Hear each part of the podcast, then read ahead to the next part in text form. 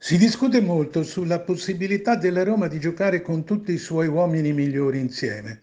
La parola magica è equilibrio. È possibile che con Zaniolo, Pellegrini, Dybala e Abram qualcosa nella squadra soffre, ma non è per niente obbligatorio. Certamente soffrirebbero abbastanza gli avversari.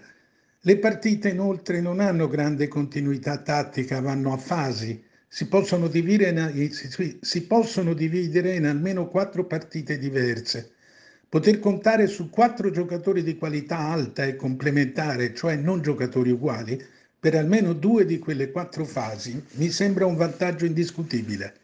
Nel calcio si può giocare in mille modi se tutti corrono, i problemi nascono se si corre poco, se tra Zelic o Karsdorp e Zaniolo restano sempre 20-30 metri. Quello è campo regalato all'avversario.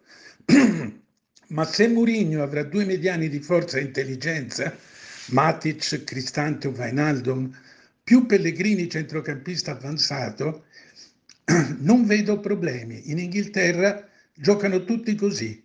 Non solo Mazzaniolo, Pellegrini e Abram hanno sempre giocato insieme. Un anno fa il quarto era Mkhitaryan, oggi è Dybala. Cambia qualcosa, ma è una differenza, ma è una differenza che può sorbire Pellegrini forse il miglior numero 10 del campionato. Avanti allora!